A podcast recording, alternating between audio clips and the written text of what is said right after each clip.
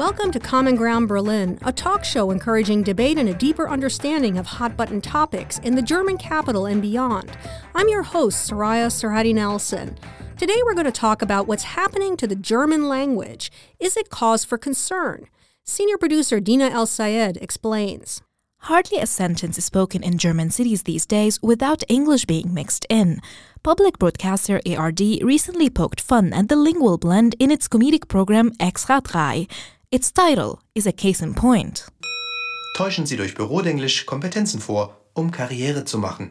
The host jokes that Denglish, as the German English hybrid is called, is good for your career. He then plays an exchange between an employee and his manager at the office. Sehen Sie? Das ist ein Pitch, den ich greenlighten kann. Experts say English is the main foreign language influencing German over the past seven decades. The hybrid is used by German businesses, German scientists, and even at the highest levels of the German government. Critics of Denglish say it's confusing to the many Germans who don't speak English. They worry that it marginalizes the German language. But others argue the angst over Denglish is overblown. That was senior producer Dina Elsayed. Today we have two guests who will talk about Denglish and whether it's a good or bad thing. In the studio is Anatol Stefanowitsch, who is an English linguistics professor at the Free University of Berlin. Welcome. Happy to be here. And joining us via Zoom from Dortmund from the Verein Deutsche Sprache or German Language Society is Oliver Baer. Welcome, Oliver. Hello there.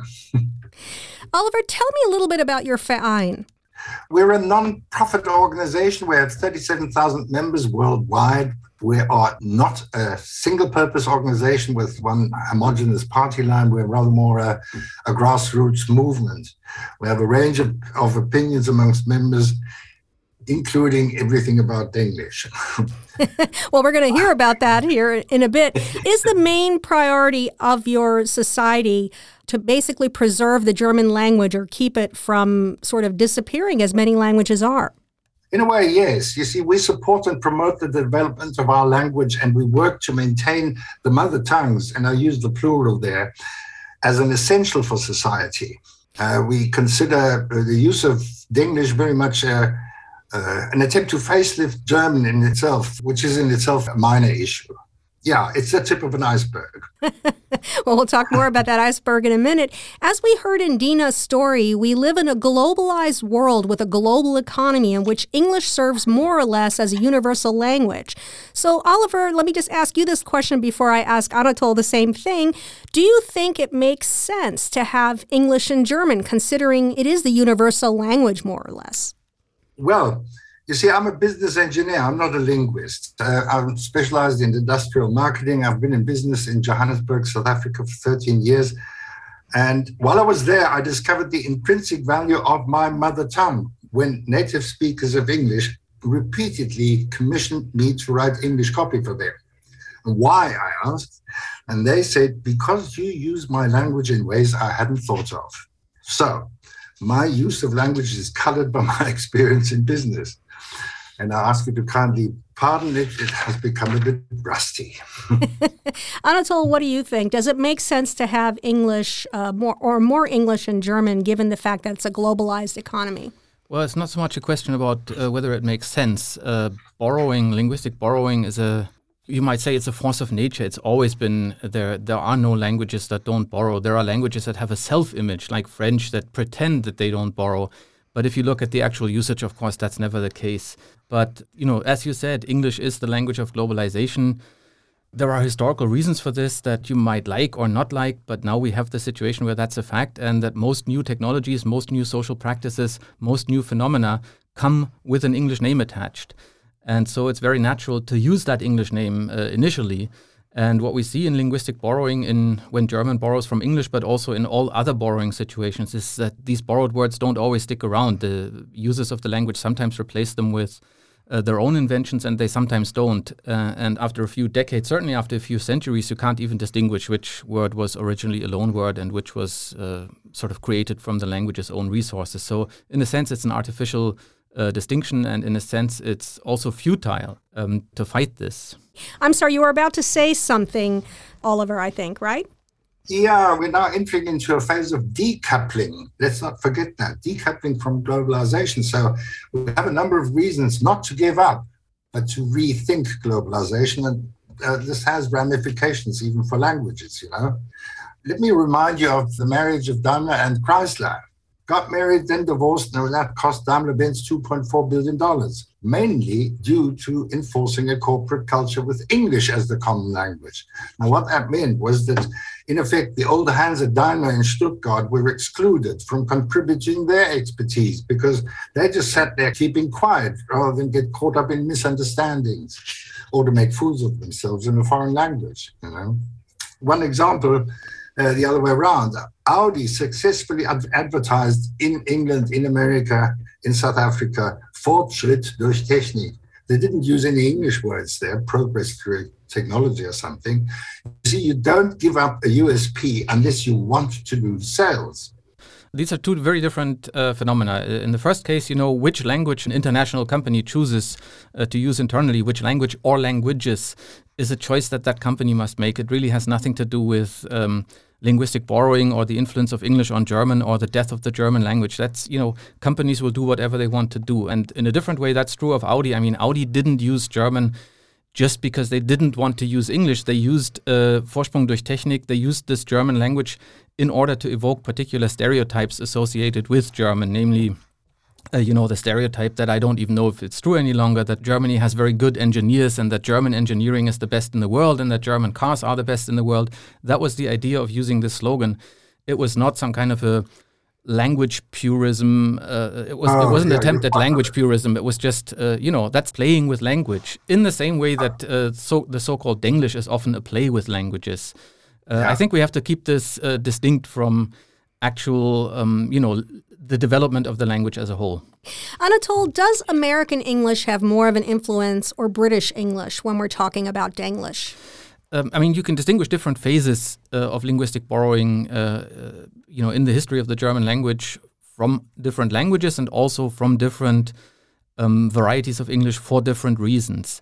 At the moment, I don't think you can really say that any particular national variety of English has a particularly large influence. It's really the English of globalization that is influencing German and also all other, you know, big languages. In a sense, it's a good sign that we're talking about German borrowing from English because a language that were to stop borrowing in an age of globalization I mean, that would be one thing that would put a, a language in uh, a danger of disappearance. The, the reason that German is very much alive is also evidenced by the fact that it borrows and very effortlessly integrates uh, linguistic material from English. Do we have a sense of how many words, English words, are actually in German? I mean, are we talking about 25%? Are we talking about it's, less? Uh, it's really difficult to put a number on this because it could mean several different things. Um, you could count the number of loan words in a dictionary like the Duden, that would underestimate the number of uh, English words actually being used because, of course, it takes uh, a few years before a word is actually included in the dictionary. Dictionary makers typically wait to see if a word sticks around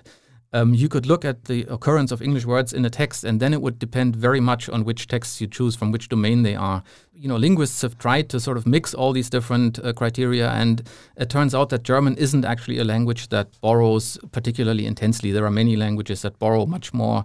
So, you know, any percentage that you put on this is uh, not really interpretable. What about social media? Does that have an impact on Denglish? I think it's reasonable to assume that that's the case because, uh, for two reasons. First of all, because there's a global communication aspect uh, to social media. Because global communication has become so effortless, people communicate internationally much more. Young people ha- may have friends on social media that live in other countries, English speaking countries or non English speaking countries, and English would typically be the language they would use to communicate, which means that actually the sort of um, English language skills among the young population are much higher than they've ever been. Uh, and that's going to make it e- a little bit easier to borrow um, from English because uh, borrowing always requires one person or a group of people to use a word from another language for the first time in their own language. And then you can see whether it catches on. And everybody who copies these people doesn't have to speak the language from which the word was borrowed. I don't have to speak English in order to use an English loan word in German, but I do have to speak a little bit of English at least. Uh, and I have to have a communicative situation in which I use English in order to come up with the idea to borrow a word. And so I think it's reasonable to assume that social media will, as a particular component of globalization, will have played a part in intensifying borrowing. But as I said, you know, we shouldn't imagine uh, the German language being flooded with English loanwords. That's clearly not the case. If you look at any text in German, uh, you know, 90% uh, to 99% of the words, depending on which text type you're looking at, are going to be German words. Oliver, your thoughts? And that's what I think we first of all should uh, agree. Uh, there's a difference between borrowing words, which is a normal thing between languages. I'm on your side there.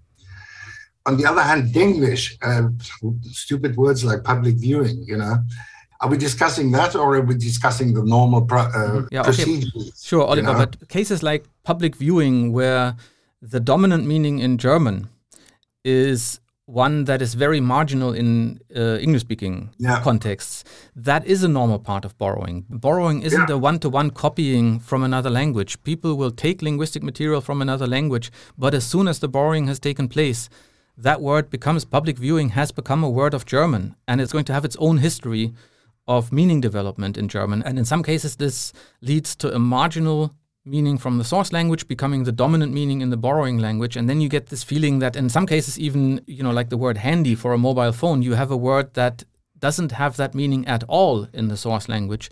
You get these uh, things because you're borrowing a word, and as soon as you've you don't really borrow, I guess borrowing is the wrong term. It's more like taking. Um, yeah. you, you don't steal it either because the source language still has it, but you know you, you, you there is an initial copying event where you copy this word, but then the speech community is going to do with it whatever it wants, and in, in some cases that leads to a discrepancy in meaning between the the two languages. But that is a normal part of borrowing. That's nothing uh, uh, extraordinary. That is not something you can stop. That is not something you.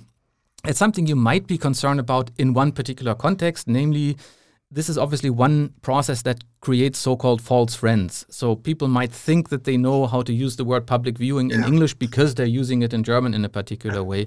And that is something that you have to address in the English language classroom, certainly. And that's why I don't know. I suppose you could agree with me that um, Germans vastly overestimate their grasp of English. Huh? I don't know of any study that shows this, but there is a danger, and it's not just with loan words. There, uh, whenever you have two words that are similar in in, in your own language and in a foreign language, you might, uh, you know, uh, transfer the meaning or the way the word is used in your language. You might transfer it to the foreign language, and that might lead to comical effects. But that's just, you know it's something you have to do. It's like the word become. Uh, low level English speakers whose uh, native language is German will use the verb become in English uh, in a way that doesn't correspond to its meaning. And that's not because become in German is a loan word. The, the two words have the same etymological source. They just developed very differently in the two languages. And it's this kind of an effect. And it's certainly something English teachers have to be aware of. Oliver, I wanted to ask you don't languages evolve normally anyway? We certainly speak a different English today than what was spoken during the Middle Ages, for example. So why should it be any different for German? Uh, I have a bit of a problem with saying that languages evolve as if they were uh, living beings. I don't think a, a language is a living being at all. It is created by us, it is used, it is abused by us. We develop the language, you and I. So uh, we have a responsibility. You know, I don't think uh, saying good or bad gets us anywhere with it. I mean, let me paraphrase to put it in a more global context. Let me paraphrase David Crystal, which I'm sure Anatol knows. Well, language is not English, but bad English. So what follows from that? You know, that's the kind of question we have to ask ourselves in the context of globalization. The fact that global English uh, is not any particular national variety of English, but it's sort of an emergent variety that is itself influenced by all the background languages that speakers bring to it. Yeah, that's, that's, a problem. That is a problem primarily for English speakers who think that yeah. they can speak American English or British English in a global context and will simply be understood. I mean, English is such a heterogeneous language, even if you just take um, the established varieties, that uh, global English doesn't really add to it in, in a qualitatively new way. It is a system of communication that everybody who uses it has to somehow adapt, uh, and that goes for native speakers of English uh, just as it goes for non-native speakers of English. I want to go back to something both of you touched on, which was the grammar. You know how this affects grammar when you have the importation uh, of English into German. For example, the 2021 Anglizismus word of the year was Boostern you know, to booster your shots, I guess, uh, is what that's derived from. A boostern is not how you would say it in English, and it doesn't even really make sense in German. Talk to me a little bit about that, about how does the grammar get warped, or let's let's explore that a little bit further. And let me ask Oliver first. Let me give you an example that uh, I come across here at Dortmund. How do you cope with a big sign on the freeway that says Uh, Reißverschluss erst nach 600 Meter. I'm, I'm sure you don't know what I'm talking about. The zipper, yeah, no, the zipper, like the way you pull into traffic. Right. Now that sign. Now, how are you going to cope with that unless you really know some German? And now we have 22 millions of new citizens. A lot of them have arrived recently. And the first thing they've got to learn is German, not English. And I think they get confused by what we do with uh, uh, in, in borrowing a bit too much, too fast, too superficially from English. We're not helping them. They first have to learn German because otherwise they can't participate in society, they can't negotiate with authorities, they can't find a job. So, but wouldn't that be an argument for more English and German if you're worried about the person on the highway not knowing that a Reißverschluss refers to the zipper? In other words, people taking turns and, and merging onto traffic? Well, it would be most comfortable if we could all learn English and forget about our mother tongues. Sure, except it's going to take several generations. How are we going to do that? It's impractical. It doesn't work. And people are not going to go along with it, you know?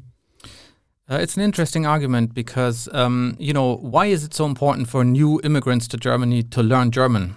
That's because Germany still insists to some extent on a sort of a monolingual self presentation. Uh, it doesn't allow, uh, except in very special cases, other languages when you're dealing with the authorities. But that is a choice that German society makes, and it could change that at any time. If we were to accept that we are and have been for a long time, but are certainly now becoming a society of migrants as well as people who were born here, then we could say maybe this monolingual self image is something we have to give up. I mean, uh, other countries do this. In uh, the United States, you can take your driver's license in 50, in, in some states, you can take it in 50 different languages. Um, nobody thinks that people have to speak English in order to, you know, take the first steps into uh, American society. At some point, they're going to have to learn it. Um, in most states, you know, to function, to take part in uh, everyday life, and that is certainly true of Germany too.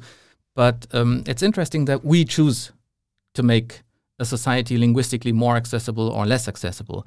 Now, this has nothing to do with uh, borrowing English words into German, because of course uh, the people learning German are going to learn the words that we teach them, and th- they're not going to be easier or more difficult depending on whether they're loan words or whether they were created from German language material. So, you know, learning a language is uh, no more difficult if it contains English loan words than if it doesn't. We're going to take a short break, and when we come back, we'll talk more about how Denglish is affecting immigrants and refugees, as well as younger Germans. Stay tuned.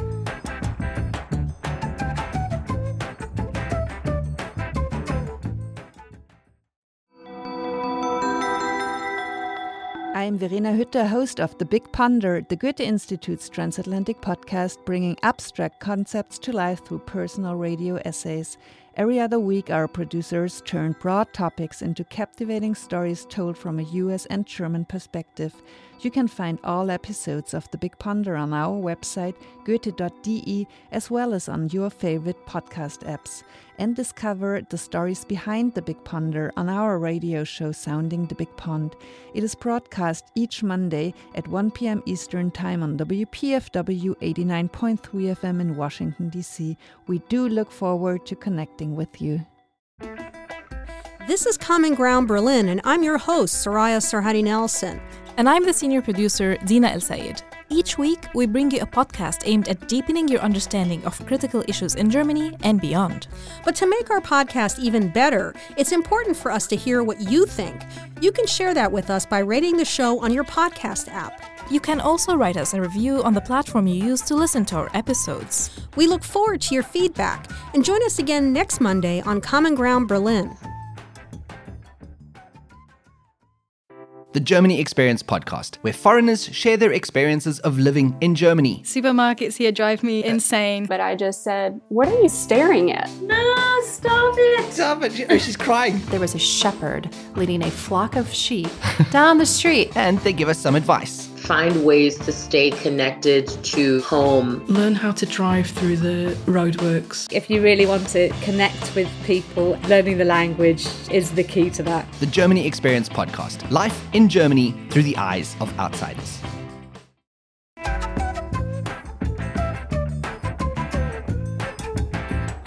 Welcome back to Common Ground Berlin. I'm Soraya Sarhaddi Nelson, and my guests are Anatol Stefanowitsch, an English linguistics professor at the Free University of Berlin, and Oliver Baer of the Verein Deutsche Sprache, or German Language Society. We've been talking about English words and phrases creeping into German and creating a mixed language commonly referred to in Germany as Denglish. You hear it especially among younger Germans. Last year's German Youth Word of the Year was cringe, for example. Oliver, why is it more prevalent among youth? And is that a problem in your opinion, uh, that words like cringe become German, as it were? Well, I think uh, the word cringe is a bit of a bad example because uh, it wasn't chosen by a representative sample of youth, you know. On the other hand, it's a good example because we have a much nicer word in German, Fremdschämen, to feel embarrassed about someone else making a fool of himself. I think it's very beautiful, Fremdschämen, and cringe was not re- representative. So I, I tend to not worry about the German youth word of the year. what about you, Anatol? What does that say to you? Well, I, am not even sure whether young people use English words uh, at a higher rate than the average uh, speaker, but uh, certainly young people are linguistically more open. I mean, cringe is a uh, was actually a well chosen uh, youth word of the year because it was a word that young people actually used. I don't know if they still do because youth language tends to change very quickly. Uh, very often in the past, uh, words were chosen that no young person had ever heard of. Now um, there are, you know, young people use words from uh, other migrant languages. They um, they are more creative within the German language. I mean, youth language is a very creative thing. It's a very short-lived kind of a thing. Very few of these words actually make it into the general language, and so I think it's interesting. You know, young people maybe less set in their linguistic ways, uh, you know, exploring all the things that you can do with language. Uh, I don't see how that can be a bad thing. Go ahead, Oliver. You wanted you wanted to add something to that? Most of the time, it's funny and it, it enriches our language really because uh, uh, yeah, it's creative. Good. Well, it's creative, but it's also annoying. I'll say this. this was one I think I brought up with Anatol as well some years back when I did a story about Denglish, and that was the word sorry. You know, sorry. People saying sorry here in Berlin. I find that it's younger people who tend to do it, and it doesn't mean Entschuldigung. It doesn't mean that they're sorry at all. Like if somebody steps in front of you, for example, on the U-Bahn, you know, on the subway, they might say sorry, and they don't really mean it. Oliver, you mentioned that it was creative, and you know that there are some positives to it, but are there also negatives to it? I mean, you had mentioned handy, for example, Anatol, but uh, you know, is what are some of the negatives of these words that end up getting adopted? Well, with the word sorry, I don't really see any negatives. I mean, that is exactly the way that the word sorry is used in English. I think, in particular, in American English, you know, people saying sorry all the time, even if they walk past you, uh, if, if they feel they've they're a little bit too close to you, they will already say sorry. Um, in some parts of the United States, at least, and so it's sort of like a low grade version of what Entschuldigung or Entschuldigen Sie bitte would mean. Uh, it, you're right, it's not really an apology, it's just an acknowledgement that you may have caused a, minor inconvenience to someone. It's sort of acknowledging, I've seen that you're there. I'm not really sorry because I have nothing to be sorry for. Um, but I do want to acknowledge that I've inconvenienced you. And uh, German doesn't really have a word that expresses that. And I think that is part of why uh, sorry is so successful. Not just, I mean, sorry is kind of like okay. It's probably one of the most successful loan words globally from English. It doesn't force you into any kind of true interpersonal relationship with the person you're apologizing to. It, it, also makes it easy for that person to say, "Don't worry." Whereas if they if you say Entschuldigung, then they might say, uh, you know, they might feel that they have to explain to you that you have nothing to apologize for. You, you know, this is a stranger. You don't want to have a relationship with them. You just want to say, I didn't notice you. Uh, now I have. Uh, I want to tell you that this was not intentional. You know, that's that's basically what it means. It might be annoying to you. I mean, that's interesting because, I mean, in, in a sense, that would be interesting to see the perspective of an English speaker in Germany on this phenomenon because I think you will have a very different perspective. I mean, you're looking at it from the other side, so you might feel irritations that um, that we don't feel because for us the word sorry is just a word that we borrowed for a particular purpose and that's what we use it for. And we don't have the kind of richer associations that you're going to have um, because it's part of your native language and you've experienced it in many more different situations and social configurations and you know you know how you can elaborate on this word in different ways and none of that is part of the german word sorry of course. Part of the problem for me is that sorry takes away the formality of german uh, and that's a language that i was taught by my oma and my german mother. So i mean it, to me that's sort of taking something away from the language the way i learned yeah. it but you're right part of it is also just the pronunciation because it's not sorry it's sorry. If you're going to say it say it right is sort of the feeling that i have but um, it must be painful for you to live in berlin if you you're if you're into German formality because that's really a thing of the past. It, it is yes, it is, and it makes it shows my age. I think I don't know how Oliver feels about it. I think uh, Oliver, uh, you know, how do you feel? Do you think that Denglish takes away from the formality of German, and is that a problem for you? No, I don't see a problem there. No. so it's just my problem. Okay. I, I, do understand that you uh, you use the word sorry um, differently in America. And we can see it in your Hollywood films, you know. Um, I have nothing to do with your problem, but I still say, oh, I'm sorry. that's not in German. That's only in your language, you know. Blame it on the Americans. That's okay. It's not a problem. So let, we were talking a little bit about immigrants before as well, and I'm wondering how the arrival of so many immigrants and refugees in the, in recent years has affected Denglish. I mean, are there other languages that are starting to be taken into German, or is English still the main one? Or I mean, is it diluting it in some way, or how does Denglish play a role in the immigrant community? Well, it's interesting that even from the major uh, major immigrant languages in Germany, very few words uh, ever make it. Uh, I mean, I, I, can't think of any actually that that have made it into the general language. They do sometimes make it into user language, as I said, because of course uh, the proportion of uh, immigrants among young people is much higher. But you know, the the dominant role of English is really because it is the language of globalization. It's really because anything that you know, we're sort of changing together. We're inventing new things together, uh, good things and bad things globally. And we always talk about them first in English because that is the global language, and that's how we get the first label for something. Uh, you know, it doesn't always stick around, but it's kind of useful. Whereas it, I don't really see how how uh, immigrant languages could be useful in supplying uh, linguistic material to German. So if you think about this purely in terms of usefulness, then uh, English is useful precisely because it is the language of uh, globalization in not just economic globalization, but cultural globalization, the, the, fact that we're living in a world that's moving ever closer together. Uh, I'm. I think you're quite right linguistically, but there's a sociological problem in this. You know, if we say refugees are welcome in English, and most of these refugees do not speak English at all. The Syrians don't, the Afghans don't, the, uh, most of the Ukrainians don't, etc., etc. So I think we really uh, have a problem there if we think we can use the global language to deal with that problem.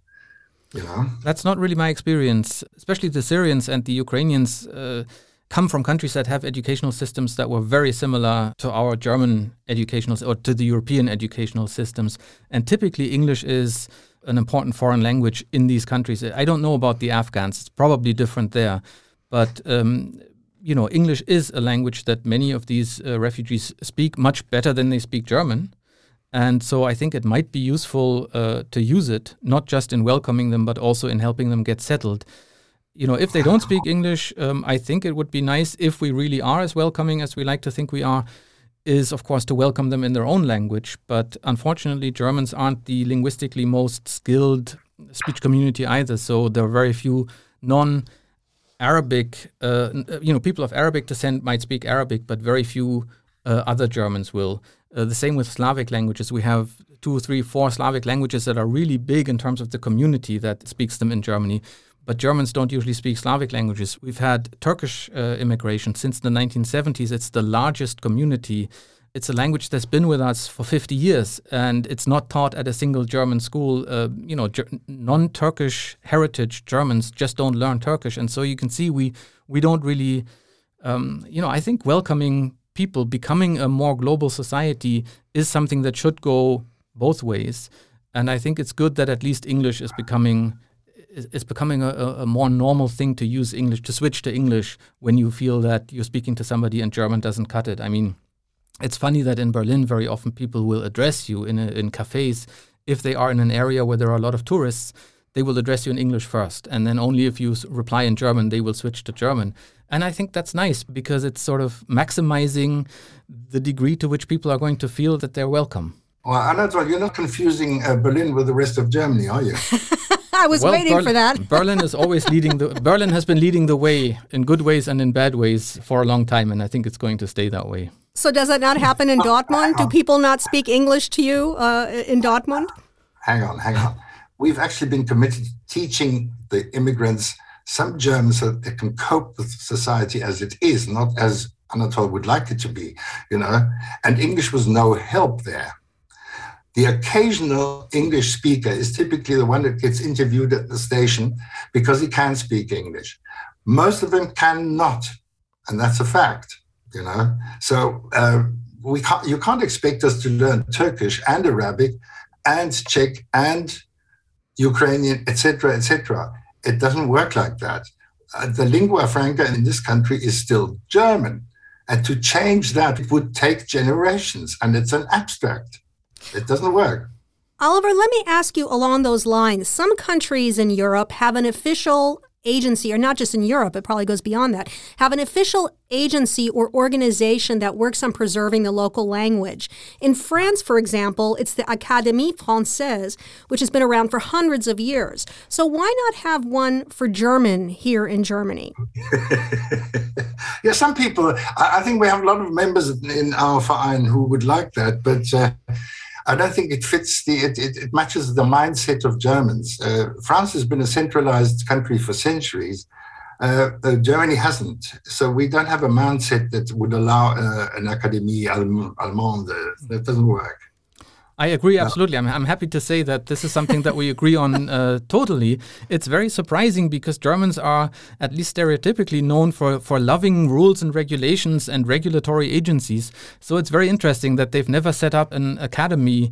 Uh, that in, in the domain of language, they, uh, you know, Germans don't seem to want uh, this uh, central authority because if they did, I mean, the Académie Française, I think, was founded in 1635 or something. It's a long time ago. The German speech community had has had uh, an opportunity to form an academy like this, uh, you know, for centuries, and they haven't done so.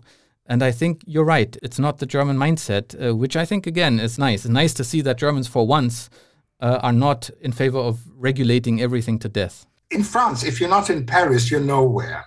In Germany, you don't have to be in Berlin. Absolutely, absolutely. I agree. I agree. And, and, uh, you should you be. You should be. But but it's for your own good. If you don't want to be, uh, you know, you don't have to. How does one say? I have lots of friends in Berlin. so let me ask both of you as a closing thought what, if any, steps should Germans take to preserve their language, to protect it from Denglish or whatever other influences might be there? And I'll let Anatol start and then Oliver can close it out. Go ahead. Okay.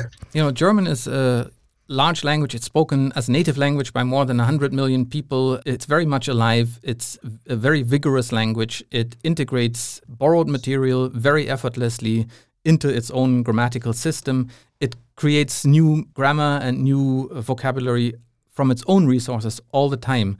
I don't really think we need to be worried about German. I think what we could do out of a sort of an economic, cultural self interest is to promote German as a foreign language in other countries because it's certainly been shrinking. Uh, you know, the number of people learning it as a foreign language has been shrinking for a while.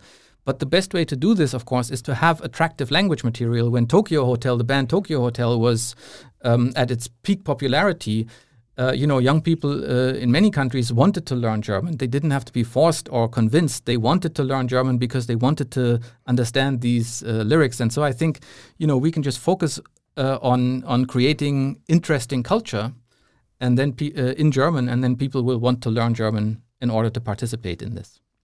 Oliver, what do you think? What do we need to do to preserve German? Let's not forget we uh, have a drastic reduction of German in school curricula. Um, I think it's quite important to uh, remember that uh, you need good German to learn physics, bionics, climate change, whatever and you need good German to learn good English, you know. So um, we're making a mistake there. I'd like to give you my favorite English word, and that's serendipity. okay. Why is it uh, your favorite word? Ah, I think it's just beautiful. the, the faculty to make discoveries not sought for. That's gorgeous. And of course, no, I love English, but let me let me close on one uh, with one thing. I personally, I don't dislike borrowed words at all. Um, I dabble in Polish and in Czech and in French and in Swedish. However, in my publishing, I tend to look for an, a, a German word before I use a borrowed word, simply because it has a different temperature. Foreign words very often sound clinical, uh, cold, and it's worth looking for a word that is more appropriate to what I want to say. That's part of my appreciation of my mother tongue, and I think we should maintain that kind of thing. Well, fascinating discussion, but we'll have to leave it there. Uh, that was Oliver Baer of the Verein Deutsche Sprache or German Language Society, and my other guest was Anatol Stefanowitsch, an English linguistics professor at the Free University of Berlin. Vielen Dank to both of you for being on the show. Sehr gern. Thank you. and thank you for listening to our podcast. Our senior producer is Dina Elsayed, and our social media editor is Stefano Montali. Common Ground Berlin is made possible through a grant administered by the German Ministry for Economic Affairs and Climate. Our partners are the German Marshall Fund of the United States and Goethe Institute. All of our episodes are available wherever you get your podcasts, and you can follow us on Instagram, Facebook, and Twitter at CG Berlin Podcast. If you're on Apple, we'd love for you to write a review on Common Ground Berlin. You can also subscribe to and rate our podcast on Spotify. And be sure to check out our website, commongroundberlin.com.